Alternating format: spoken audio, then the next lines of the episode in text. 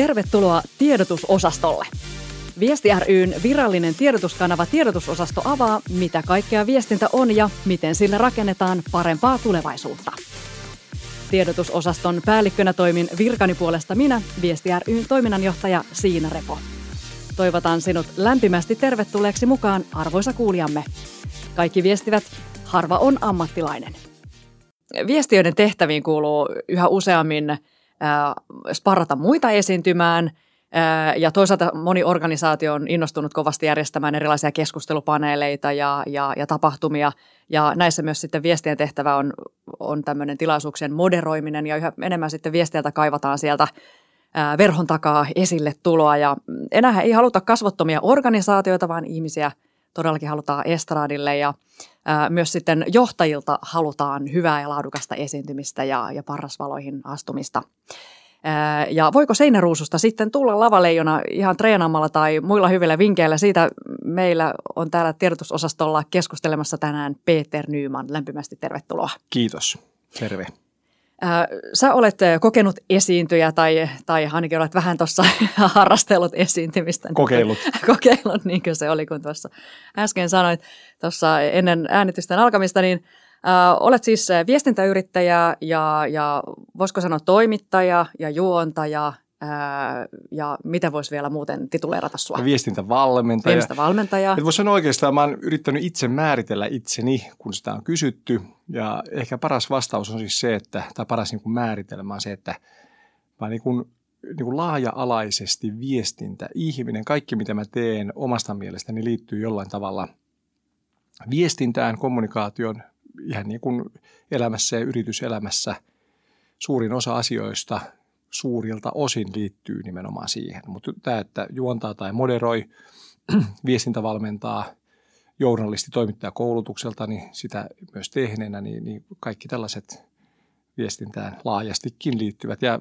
viestintäyrittäjä, joka tekee, tekee yrityksille ja yhteisöille digi- ja AV-tuotteita ja podcasteja ja mm-hmm. videoita, vaikka mitä. Niin, tämmöistä. Mutta se ehkä sopii mun, mun puol, puol semmoiselle, puol vallaton kuulostaa niin kuin liian, liian eh, edesvastuuttomalta, mutta puol levottomalle luonteelle sopii, että mä en ole koskaan oikeastaan tehnyt tämmöistä niin kuin kahdeksasta neljään yhtään samaa duunia koko ajan. Mutta joku punainen lanka pitää olla, joku yhdistävä tekijä ja se on just tämä viestintä, eh, tota kulma – mutta se, että mä teen erilaisia hommia, viikko täyttyy eri jutuista, niin se sopii niin kuin mun luonteelle ja loistavasti. No hyvä, ja sillä saa kalenteri mukavasti täyteen Joo, ja vähän sen mukaan myös, miten itse haluaa täyttää. Että vähän tämmöinen, mä olen myös yrittäjähenkinen, että ihan kiva toimia niin kuin oman, oman firman kautta ja itse olla oma, oma itsensä niin kuin herra ja narri. Kuulostaa hyvältä. tota, sut tunnetaan kuitenkin niin kuin ehkä suuri yleisö niin tuntee sut uutisvuodosta ja sitten sä oot ollut Maikkarin uutis, uutisankkurina jonkin aikaa ja sitten sut on nähty paljon juontajana eri keskustelupaneeleissa ja tilaisuuksissa. Mutta mikä on ollut sun ensimmäinen alan työpaikkasi? Mun ensimmäinen alan työpaikka oli kyllä varmaan, kun opiskelin journalistiikkaa tuolla Helsingin yliopiston valtiotieteellisen Svenska Social och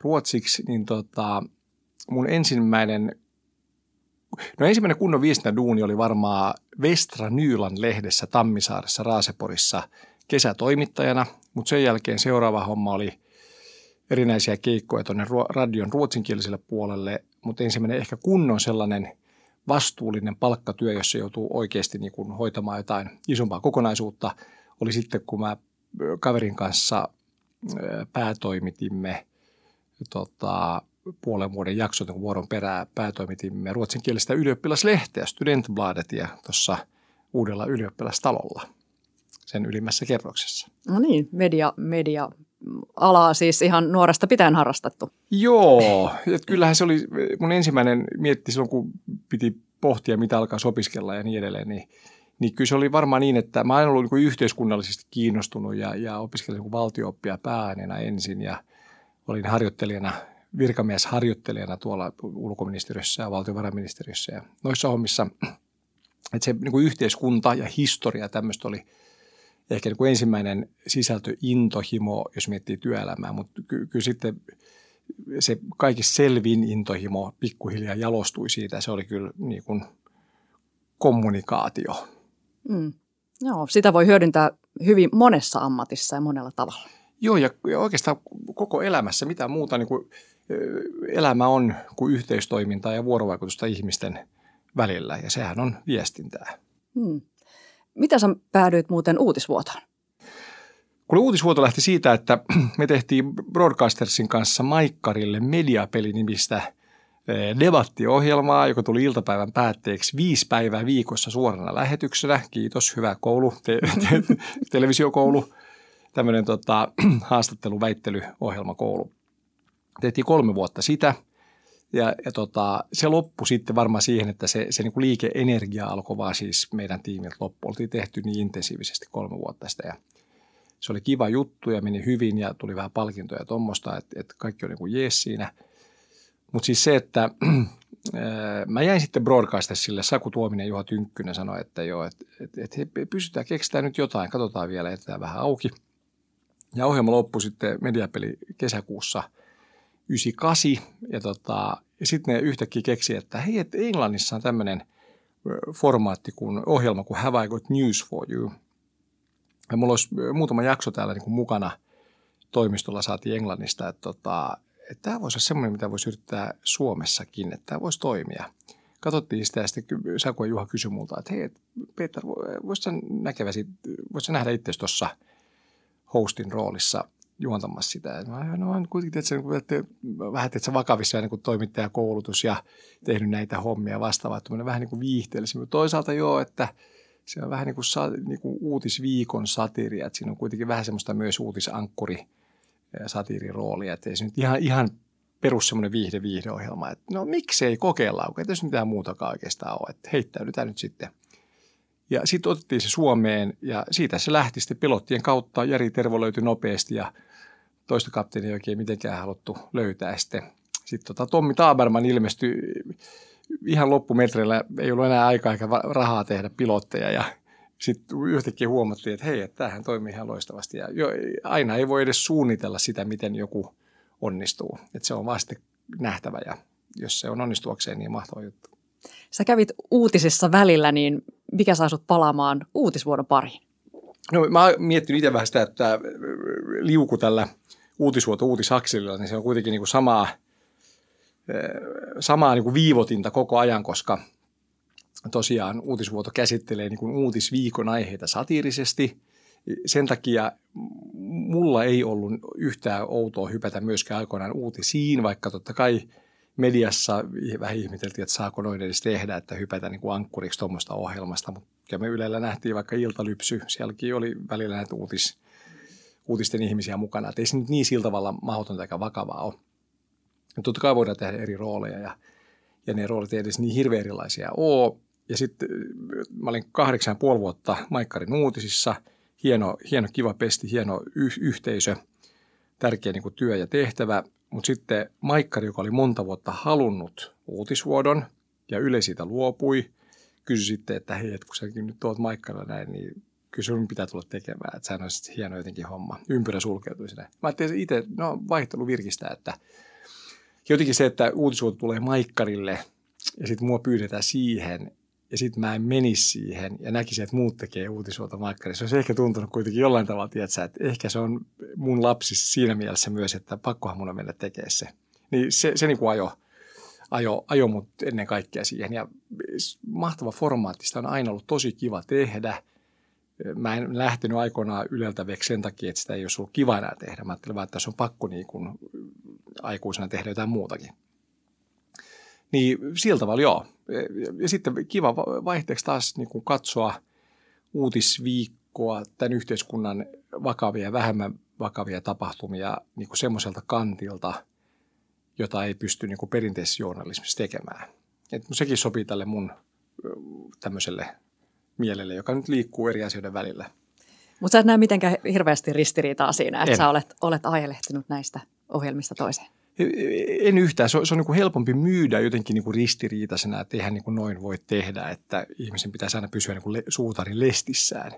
Mutta mut toisaalta se pointti siinä, että niin paljon eri juttuja me tehdään. Meillä on väkisinkin erilaisia hattuja hyllyllä. Joudutaan sitten työtehtävien mukaan niitä hattuja niin kuin vaihtelemaan.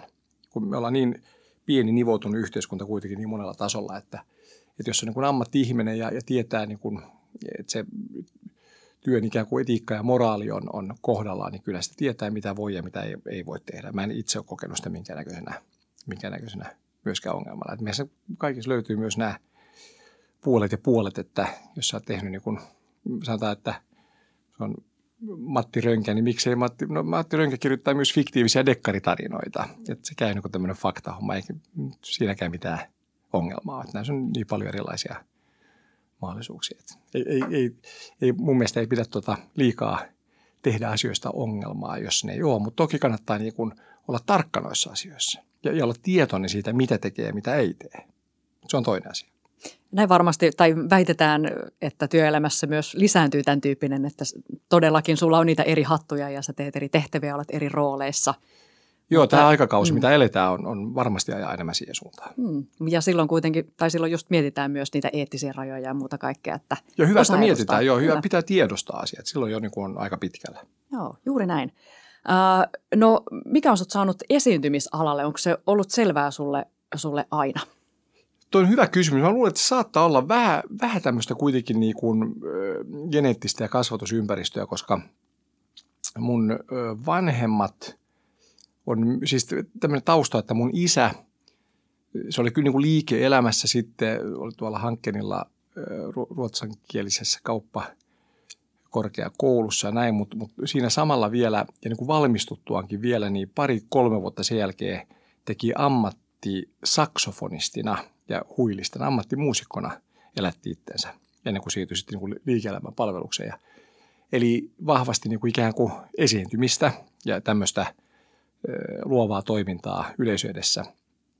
Ja mun äiti taas, joka sitten tausta, no sitten myöhemmin teki pitkä ura niin kuin yksityisyrittäjänä, mutta oli tota, koulutukseltaan niin kuin tämmöinen somistaja ja ja sittenkin oli Stockmanin malli, mm-hmm. mikä myös on aika paljon esiintymistä ja Framilla olemista. Niin mä luulen, ja kuorossa lauloja ja vastaavaa. Että, että, että, että mä luulen, että ja mulla on yksi sisko, joka on niin näyttelijä esimerkiksi. Että, että, että, kyllä mä luulen, että, että varmaan hyvin paljon tiedostamattakin tulee asioita kotoa ja joko niin kasvuympäristöstä tai, tai geenistöstä. Että, että ei ole vaan koettu niin vieraaksi – ja mun vanhemmat, jos on tehnyt semmoisia juttuja, kun on tehnyt, niin ehkä nekään nyt on ollut niin hirveän introvertteja sitten. Että, että ehkä tässä myös on vähän geeniperimää. Mutta se on hyvä, että saa sellaisia esimerkkejä lähipiiristä, että hei, jos muut pystyy, niin mäkin pystyn. Joo, se, se pitää paikkansa siinä mielessä, että ainakaan ei ollut semmoista kynnystä koskaan, että, että eihän musta voisi tulla ihmistä, joka esiintyy julkisesti ihmisten edessä. No todellakin tänään puhutaan esiintymisestä ja esiintymistaidoista tässä podcastissa – ja, ja tota, viesteillä on ehkä pikkusen tämmöisellä organisaatioviesteillä pieni taipumus siihen, että jäädään sinne verhon taakse ollaan taka ja annetaan sitten tilaa sinne muille ihmisille ja, ja johtajille. Mutta tota, miksi sun mielestä viestin tai tämmöistä niin kuin esiintymistaitoa kannattaisi ihan jokaisen ja, ja varsinkin niin kuin viestinnän työssä niin ää, vähän treenata? No viestinnän työssä ylipäätään siis niin kuin firmoissa – niin, niin mä sanoisin, että koska kaikkiahan me jollain tavalla halutaan niin myydä jotain. Vaikka sä oot opettaja luokassa, sä haluat myydä tietoa oppilaille, jotta ne niin ostaisi sun tarjoaman tiedon ikään kuin, jos näinhän voisi niin mieltää sen.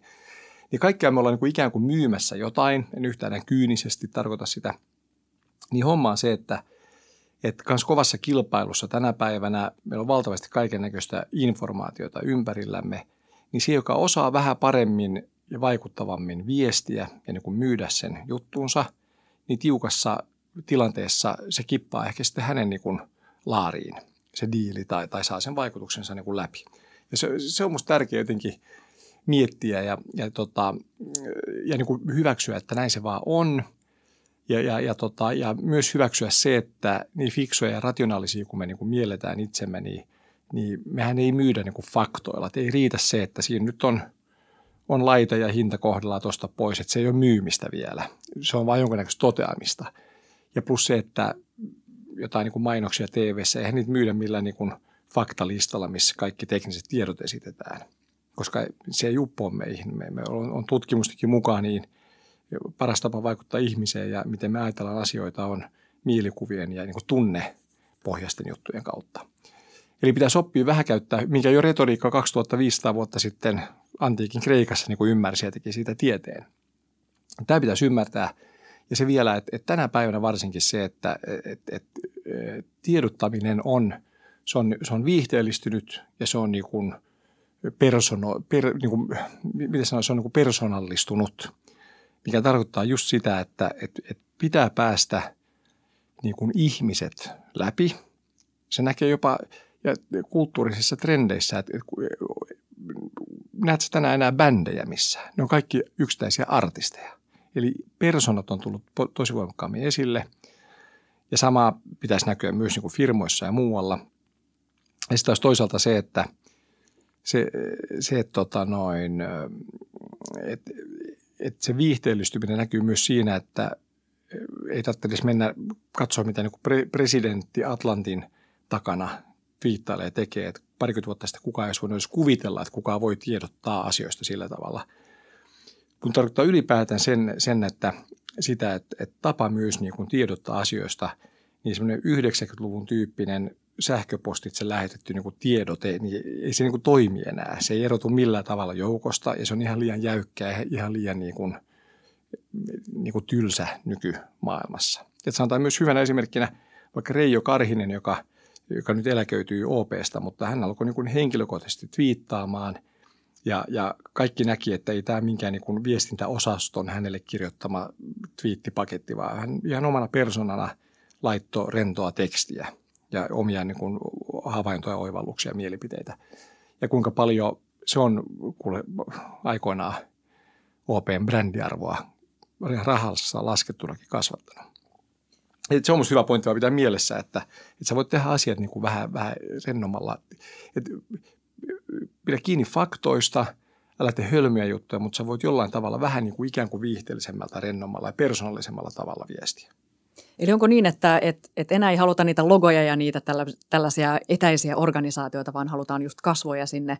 Ja myös sitten erityisesti johtajilla on se rooli toimia tämmöisenä organisaation kasvona ja siksi heidän pitäisi erityisesti treenata tätä esiintymistä. Joo, tässä on niin by the good on saksalainen, eli kyllä ne logotkin voi olla siellä ja organisaatiot ja, ja koko yhtiön niin brändi voi olla mukana siinä kokonaisuudessa, mutta, mutta sen rinnalle tai siihen keskiöön pitäisi saada just niin kuin tänä päivänä kulttuuri vaatii sitä, että vähän enemmän ehkä henkilövetosta ja, ja, tota, ja, ja tietyllä tavalla vähän, vähän niin kuin rennompaa, vähemmän muodollista otetta – joka ilmeisesti nyt tässä kulttuurissa uppoo paremmin. Se ei tarkoita, että kaikki pitäisi olla jotain pellejä tai elämöidä tuolla tai olla kauheat superekstrovertteja, mutta se voi kuitenkin hoitaa persoonallisemmin ja, ja vähemmän jäykästi. Sitten johtajien lisäksi asiantuntijoilta odotetaan yhä enemmän näkemyksiä ja kantaottavuutta, niin kuin nyt yrityksiä samaan henkeen, niin. samaan henkeen, joo. Miten, miten sun mielestä asiantuntijoita voisi rohkaista enemmän vielä, vielä näkyviin ja, ja, ja lausumaan näkemyksiä?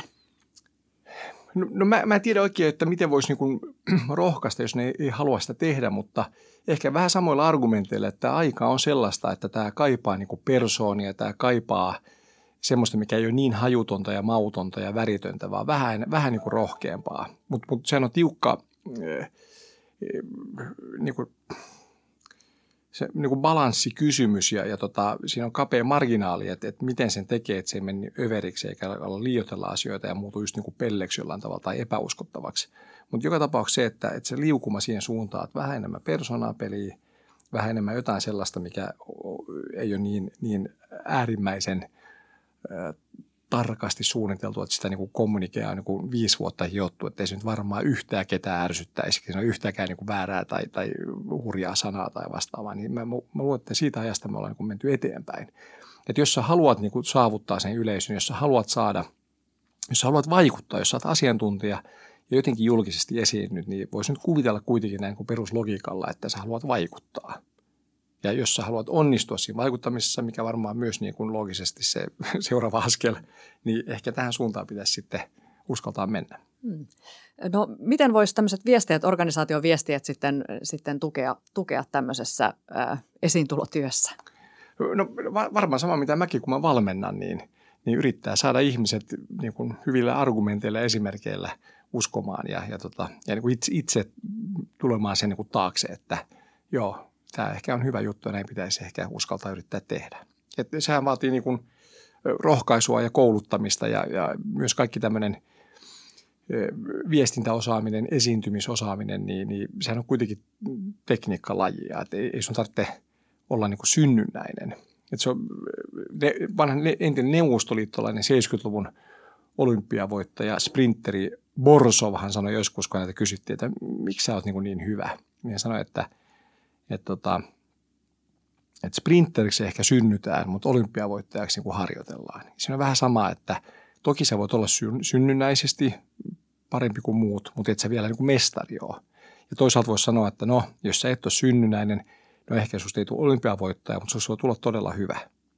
Et on paljon näitä urheilutarinoita ja sitten muita, jotka sanoo, että jos kysyy, että ei, en, mä, en mä teini-ikäisenä vielä ollut mitenkään poikkeuksellinen tuossa lajissa verrattuna mihinkään muuhun, mutta mä, mä laitoin sen 10, 15, 20 000 tuntia harjoittelua ja se oli aivan niin määrätietoista yrittämistä ja mä niin kuin tulin väkisin hyväksi.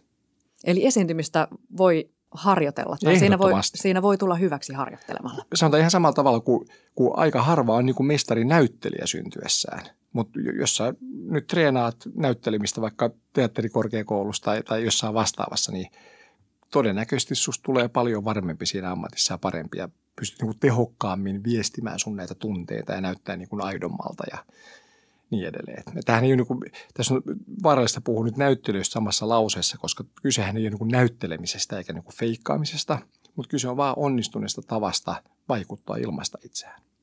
No entäs karisma? Mitä on Suomesta lavakarisma? Kun siinä, jos mä sen vastauksen siihen tietäisin niin kuin täsmällisesti, niin mä en istuisi tänään tässä podcastissa. Mä olisin Amerikassa jossain isolla lavalla keräämässä hillittömät fyrkat puhumassa, puhumassa viestinnästä ja kirjoittamassa siitä. Ei vaan, sitä on tutkittu paljon ja kaiken näköistä on tota, pohdittu sen ympärillä. Ja mä sanoisin niin, että mitä mä oon ymmärtänyt siitä sen perusteella, mitä on, on, on niin tutkittu – ja tulkittu, niin, niin kyllä se varmaan niin, että osittain se on, on niin kuin läsnäolo. Puhutaan vähän samasta kuin flow-tilasta, että, että jos sä niin kuin teet jotain ja sä oot aidosti siinä niin kuin läsnä ja yleisö myös huomaa, että tämä on sulle tärkeää, sä oot vain ainoastaan täällä nyt. Läsnä, niin kuin monessa muussa asiassa elämässä se läsnäolo on tosi tärkeää. Ja niin kuin ihmissuhteissa, mistä tahansa missä oot, niin kuin, että jos sä et ole, et ole läsnä kokouksessa, sä mietit jo seuraavaa kokousta, niin sä, susta ei kaikki niin kuin, sä et ole sataprosenttisesti niin kuin siinä tarjolla. Et, et, et se on varmaan niin kuin läsnäoloa ja sitten toisaalta tota, Jenkeissä muista joku oli tutkinut sitä ja siinä oli myös tällaisia yhdistäviä tekijöitä, että kun oli niin kuin esiintyjä, jotka oli koettu karismaattisiksi politiikan, talouden, median saralta näin, niin muun muassa se, että, että nämä kaikki hahmot oli niin kuin tarpeeksi sillä tavalla tutun ja turvallisen olosia, että ne oli vähän, että tämä voisi asua sun naapurissa. Että sä et ollut ihan niin kuin marsilainen, niin kuin täysin friikki, että sä et voi samastua millään tavalla tai kokea semmoista mukavuutta hänen äärellä. Ja toinen asia oli se, että, että, että, että kuitenkin löytyi niin kuin jotain semmoista, mikä ei ollut hajutonta ja mautonta, että siinä voi olla vähän jopa ärsyttävää, mutta joku semmoinen, mikä kiinnostaa – vähän kuin, niin kuin al dente pasta, että siinä on vähän puruvastusta. Että se ei saa olla semmoista niin kuin liian helppoa pastaa. Silloin se muuttuu niin kuin mössöksi. Mutta pientä semmoista, että se vähän niin kuin nappaa hampaisiin kiinni. Ja sä vähän niin kuin ärsynyt siitä, mutta samalla muistat sen ja ajattelet, että se on ärsyttävä sillä tavalla, että jotenkin olisi jännä uudestaan taas nähdä ja kuunnella. Ja taas vähän ärsyntyy, mutta kuitenkin vähän jo, tietysti se on vähän tämmöistä sadomasokistista, masokistista eikä nautintoa, että vähän ärsyttävä, mutta ei liian ärsyttävä. Ja muistuu mieleen ja antaa vähän puruvastusta. Tässä on et, tässä on aika, aika hyvä niin kuin selityspaketti kuitenkin, että et, et, tämän, tämän syvempää vastausta mä ehkä en pysty antaa. Tämä oli erittäin hyvä ja perusteellinen määritelmä. Tota, no, no tota, tarvitaan sinne lavalle vähän sitä harjoiteltua karismaa ja puruvastusta ja, ja mitä kaikkea tässä oli al dente, niin, niin tota, minkälainen merkitys on spontaaniudella versus sitten tämmöinen hyvä esityksen valmistelu? No, mä sanoisin, Baide Gutzon on saksalainen jostain syystä Saksan mieleen tässäkin asiassa sen takia, että, että, että, että mä, mä en usko, sä et pärjää vaan jommalla kummalla, vaan sun pitää niin kuin yhdistää ne ja pitää olla hyvässä balanssissa, koska jos sä oot tota, esiintymistilanteessa täysin vain spontaani, niin se on vähän sama idea kuin, että mennään tekemään semmoista TV-sarjaa, että ei käsikirjoita eikä suunnitella mitään – mennään vaan kaupungille, ottaa kamera mukaan, sitten katsotaan kaikkea niin kuin jännää. Se kuulostaa aika hyvältä idealta, mutta ei sitten koskaan tuppaa oikein mitään niin kuin aidosti tulemaan. Eikö noita ohjelmia aika paljon? joo, joo, ihan niin, yrittäjä jo, mutta, mutta ei ne oikein niin kuin formaat, ei, se, ei se oikein niin kuin, ei se ihan onnistu, että jotain pitäisi olla suunniteltua. Eli se, että sä pystyt niin kuin rajaamaan sitä todellisuutta ja tietää vähän niin kuin mitä sä teet ja mitä sä et tee, niin se suunnitelma pitää olla mukana siinä – mutta myös se, että ellet sä osaa elää hetkessä. Tästä tulee vähän takaisin siihen niin karismaa. Se, se, sä et ole myöskään niin kuin täysin läsnä, ellet sä osaa elää hetkessä. Ja silloin sä oot vaan niin kuin käsikirjoituksen mukaan. Ja sehän ei ole aitoa läsnäoloa niin kuin sekään. Ja mä sanoisin, että yhdistelmä näistä on se, mikä, mikä on se kultainen, kultainen leikkaus ikään kuin. Keskustelupaneelit on tosiaan tosi suosittuja nyt tällä hetkellä ja, ja tota, siellä sitten moni sellainenkin, joka ei yleensä esiinny, niin joutuu sinne lavalle – ehkä ensimmäistä kertaa sen jälkeen, kun on koulussa joutunut esittämään jotain runoja siellä luokan ja, edessä. Ja Suomessa valitettavasti ei joudu, niin kuin Jenkeissä saadaan esiintyä pienestä pitäen, niin ne on kaikki niin. paljon parempia. Aivan, mutta meillä saattaa olla sen aika pitkä käppi siinä, että koska sinne, sinne lavalle seuraavan kerran koulun jälkeen ää, pääsee tai joutuu, niin olisiko sulla niin kuin käytännön vinkkejä siihen, että miten vaikka, miten vaikka keskustelupaneeli voitaisiin voitais vetää hyvin? Sulla toimittajataustaunessa teet paljon tämmöisiä juontakeikkoja ja moderointeja, niin – niin miten sellainen toimii?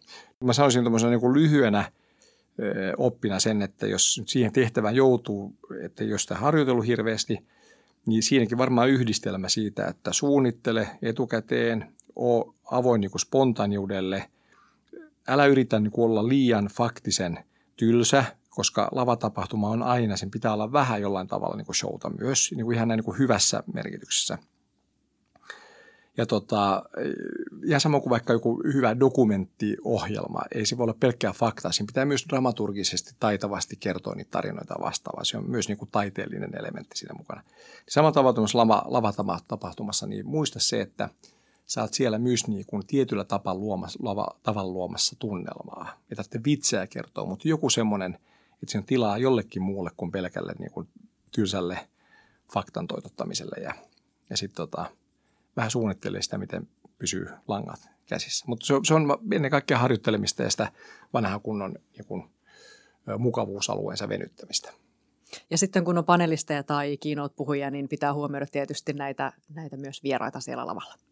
Joo, totta kai. Ja, ja se, ihmissuhdetaitoja, vuorovaikutustaitoja. Et se on se moderaattorin ehkä tärkein elementti, että saa ihmiset niin kuin, tietyllä tavalla niin kuin, voimaan, hy, voi, voimaan hyvin. Voi vaan, siis, et, miten tämä sanotaan? Että ne vois, saa ihmiset niin kuin, tuntemaan olonsa mukavaksi. Mm. Ja sillä tavalla, että myös mahdollistaa heille mahdollisimman hyvän niin kuin, esiintymisalustan. Et sen voi hyvä moderaattori myös tehdä. Et vähän sillä tavalla – sillä tavalla niin tunnelman luojana. Ja, ja tota, että se voisi vähän miettiä sillä tavalla, että jos sä oot tota, menossa juhliin ja mietit, että minkälainen olisi niin hyvä emäntä ja hyvä isäntä esimerkiksi. Niin nämä aika yleismaailmallisia ihmisjuttuja, tai aika paljon löytyy yhtäläisyyksiä eri, eri asioista. Niin senhän voisi miettiä sillä tavalla, että hyvä emäntä tai isäntä, isäntä kun sä tuut juhliin, niin miten hän hoitaa sen tilanteen se on oikeastaan musta ehkä paras tämmöinen konkreettisin mielikuva. Se, se on vähän hyvällä tavalla ulospäin suuntautunut, vähän ehkä huumoriin mukana, pitää asiat kuitenkin hommat käsissä, saa ihmisten olon, ihmiset tunteva itsensä niin kuin mukaviksi ja niin edelleen. E, eikö hyvä emäntä tai isäntä tee just, just niin kuin tätä? Juuri näin, kyllä. No entäs sitten, jos, jos nakitetaan, että no niin, nyt on 20 minuuttia aikaa, tuu puhumaan lavalle jostakin omaan osaamiseesi se omaan osaamiseesi tai äh, johonkin asiaan liittyen, niin 20 minuuttia aikaa valmistella hyvä esitys, niin millainen on hyvä, hyvä esitys? Se, että ei mene sinne ollenkaan. kun se on aika paha tilanne, jos, jos sä yhtäkkiä sanotaan spontaanisti, niin kun, että hei, että no, 20 sanotaan, minuuttia. vähän aikaa sinne. valmistella kuitenkin. No, joo, no, sanotaan, siinä, siinä se on, että jos sä 80 minuutiksi joudut lavalle, joka on aika pitkä aika kuitenkin, niin välttämättä hirveän pitkä esitelmä, mutta sen verran pitkä aika se on, että – et, et siinä pitää kyllä olla jo vähän niin kuin käsikirjoitusta. ja vähän niin kuin miettii sitä draaman kaarta, että millä tavalla mä tämän 20 minuuttia rakennan. Ja samalla tavalla kuin miettii kirjaa tai artikkelia tai dokumentti, elokuvan jaksoa tai vastaavaa, että jonkunnäköinen dramaturginen kaari. Vähän mietit sitä, että miten mä aloitan. Ja sanoin just jenkit kanssa, että, muist, että aloitus, keskikohta ja lopetus. Muuta ihmistä ei niin kuin muista. Ja se ihan näin ole, mutta e, se on hyvä muistisääntö siitä, että aloitan nyt jollain semmoisella, että siinä on vähän jotain – onko, onko siinä sitten niin kuin huumori tai herättelemistä tai joku vahva sitaatti tai joku tapahtuma. Jotain semmoista, että vähän saat niin kuin, pääset heti kiinni johonkin semmoiseen, mikä vangitsee yleisön, joka luo kuitenkin pohjaa loogisesti sille, mitä, mistä tuut niin kuin jatkamaan. Sitten se keskivaihe on ikään kuin se sun ydinkohta siinä, mitä sä haluat sanoa tai todistella tai, tai mikä on se niin kuin asian pihvi siinä. Se voisi olla ikään kuin se keskikohta. Ja sitten lopetus on kuitenkin niin, että sä jollain tavalla – kertaat, lopetat johonkin loppunousuun, joku tarina, joku, joku semmoinen juttu, jossa saat, saat vielä niin kuin ihmisten ajatukset kääntymään takaisin siihen, mitä tässä on käyty niin kuin läpi. Että jonkunnäköinen vähän niin kuin ynnäys, mutta se voi olla vähän svengaavammassa muodosta, jotain tämmöistä. Mutta, mutta on, nämä kuulostaa ikään kuin vähän niin kuin abstrakteilta, vähän liian helpolta ja niin edelleen, että me nyt siitä sitten tekemään esitystä. Mutta, mutta näistä elementeistä tämmöinen niin narratiivin rakentaminen käytännössä koostuu. Ja, ja sitten muistaa nämä muut elementit siitä, että totta kai ihan toinen asia se, että miten sitten esiinnyt sun kaikki äänen käyttössä ja sun, sun tota, elekieli. Ne on, meillä ei ole aikaa niin kuin näihin asioihin nyt, mutta, mutta sanotaan vaan niin, että siihen pakettiin kuuluu siis paljon paljon elementtejä asioita ja siksi tämä onkin vähän sellainen tekniikkalaji, että, että, että tuommoinen kokonaisvaltainen esiintyminen, niin, niin sitähän on vaikea ihan tuosta vaan heittää. Et jotkuthan on tosi luontaisesti parempia kuin toiset, mutta – näitä voi opiskella. Ja varmasti hyvä ottaa mallia sellaisista itselle sopivista esiintyjistä, eli ottaa sieltä vähän myös poimia niitä pointteja, että mä voisin ehkä tämän ottaa mun omaan esiintymiseen, niin koittaa tuota samaa vastaavaa. Niin Joo, ja tuo on hyvä pointti se, että, että, että mehän elämässä tehdään moni menestys pohjaa tietynasteiselle kopioinnille ja, ja esikuvan hakemiselle ja näin. Eli se pointti just siinä, että, tota, että, että yrittää niin itselleen sopivia – esimerkkejä ja, ja esikuvia löytää. Ja, ja vielä jos se on niin vähän samantapaiselta osa-alueeltakin, niin sehän helpottaa heti, että se on niin kuin pankkimaailmassa ja toi pankkianalyytikko esiintyy tuolla tavalla, se toimii ilmeisesti hyvin, että se on suosittu ja näin, niin voit sä oppia jotain siitä, miten hän rakentaa ja toimii esityksensä ja miten hän toimii siellä lavalla.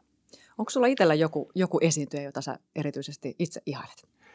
Tämä nimien heitteleminen tässä mun ammatissa on aina vähän niin kuin vaarallista, mutta sanotaan niin, että, että spontaanisti laittamatta minkään näköiseen nyt niin kuin arvojärjestykseen tai prioriteettijärjestykseen, niin tulee ihan ajankohtaisista asioista mieleen tämmöisiä hyviä puhujia, että vaikka ottaa joku, jonkun tämmöisen ehkä vähän yllättävän nimen, vaikka professori Esko Valtaoja, joka puhuu aika, sillä on aika hyvä semmoinen esityssisältö, jonka ympärillä hän aika usein rakentaa esityksensä, eli luo niin toivoa ihmiskunnan tulevaisuudella, että asiat itse asiassa menee kohti parempaa ja todistaa sen hyvin ihan niin kuin faktoilla myös, kuinka ollaan viimeisen 200 vuoden aikana ihmiskuntana kehitytty ja asiat on mennyt parempaan suuntaan. Ja se on kuitenkin kyse niin kuin pohj- pohjimmiltaan siis tiukan asiallisesta, tieteellisestä ammatti ihmisestä, miehestä – sä oot tota, tähtitieteen professori, mikä nyt Eskon virallinen titteli oli vielä ennen eläköitymistä ja näin, ja, ja professori emeritus tänä päivänä.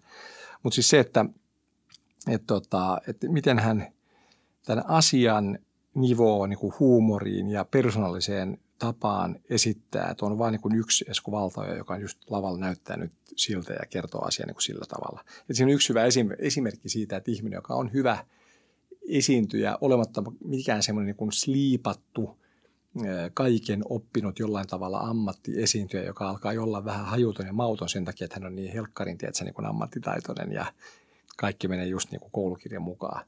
Et sitähän me ei myöskään haluta. Mutta hän näyttää itseltään mahtava sisältö, osaa rakentaa sen niin kuin tarinan, käyttää kivasti, niin kuin, aina ei tarvitse käyttää kuvia – voi olla myös hyvä ilman niitä, kun tiedetään jostain stand-up-komiikastakin, että, että voi toimia täysin ihan vaan puheen pohjalla. Mutta, mutta se hänen koko paketti, se mitä mä oon monta kertaa seminaarissakin nähnyt, niin siinä on kyllä hyvä esimerkki sen tietää, että aina tulee hyvää, hyvää tavaraa. Onko sulle itsellä ollut ikinä mitään haittaa esiintymisestä? Sä oot ollut paljon esillä, niin, niin tuleeko sitten jotain, jotain haittoja? Voitko tarkentaa, minkälaista haittaa se lähinnä? Niin seurauksia, kun... tuleeko häirintää tai, tai, tai jotakin, että sun pitää varoa jotain enemmän? Ei kun mä sanoisin niin, että, että, että tämä on kaksijakoinen vastaus, että, että ensinnäkin Suomi on, on niin kuin easy maa, että meillä on aika vähän tämmöistä hirveästi häiritsevää ehkä fanikulttuuria tai stalkkauskulttuuria tai ylipäätään se, että ihmisiä niin kuin päätä vaaditaan. Tai tiedätkö, että seurattaisiin hirveä tiukasti, mitä ihmiset tekee ja, ja vaadittaisiin sen perusteella sitä sun tätä.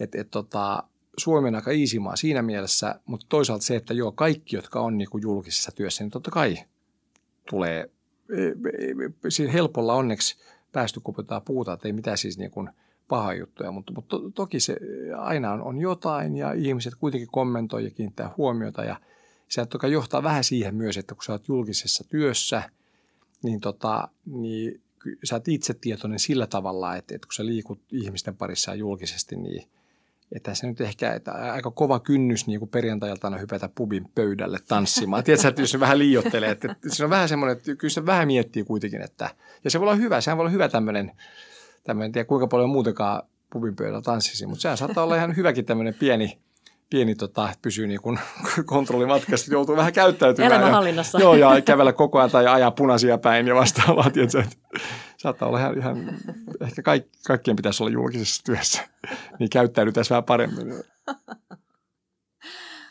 Osaatko sanoa, onko naisilla yhtään enempää tällaista tämmöistä häirintää? Oletko Joo. naisten kanssa työskennellyt tuolla? Joo, kuule, hei, mä sanoin suoraan, että, tota, että valitettavasti asia on näin. Siinä on, siinä on tota, kaksi juttua. Yksi on se, että naisesiintyjien niin kuin vaatetukseen kiinnitetään esimerkiksi paljon. Mä tiedän naiskollegat Maikkarilla uutisissa vaikka. Naiskollegat saa paljon enemmän huomiota näistä vaatteista, mikä on tietystikään ei sen sisällön tarkoitus. Ei saa hurskastella, koska kaikki, myös visuaalinen viestintä on viestintää ja kaikki asiat niin kuin vaikuttaa. Ja, ja tota, voi vahvistaa viestiä tai heikentää viestiä, mutta ne saa niin kuin paljon huomiota esimerkiksi vaatetuksesta.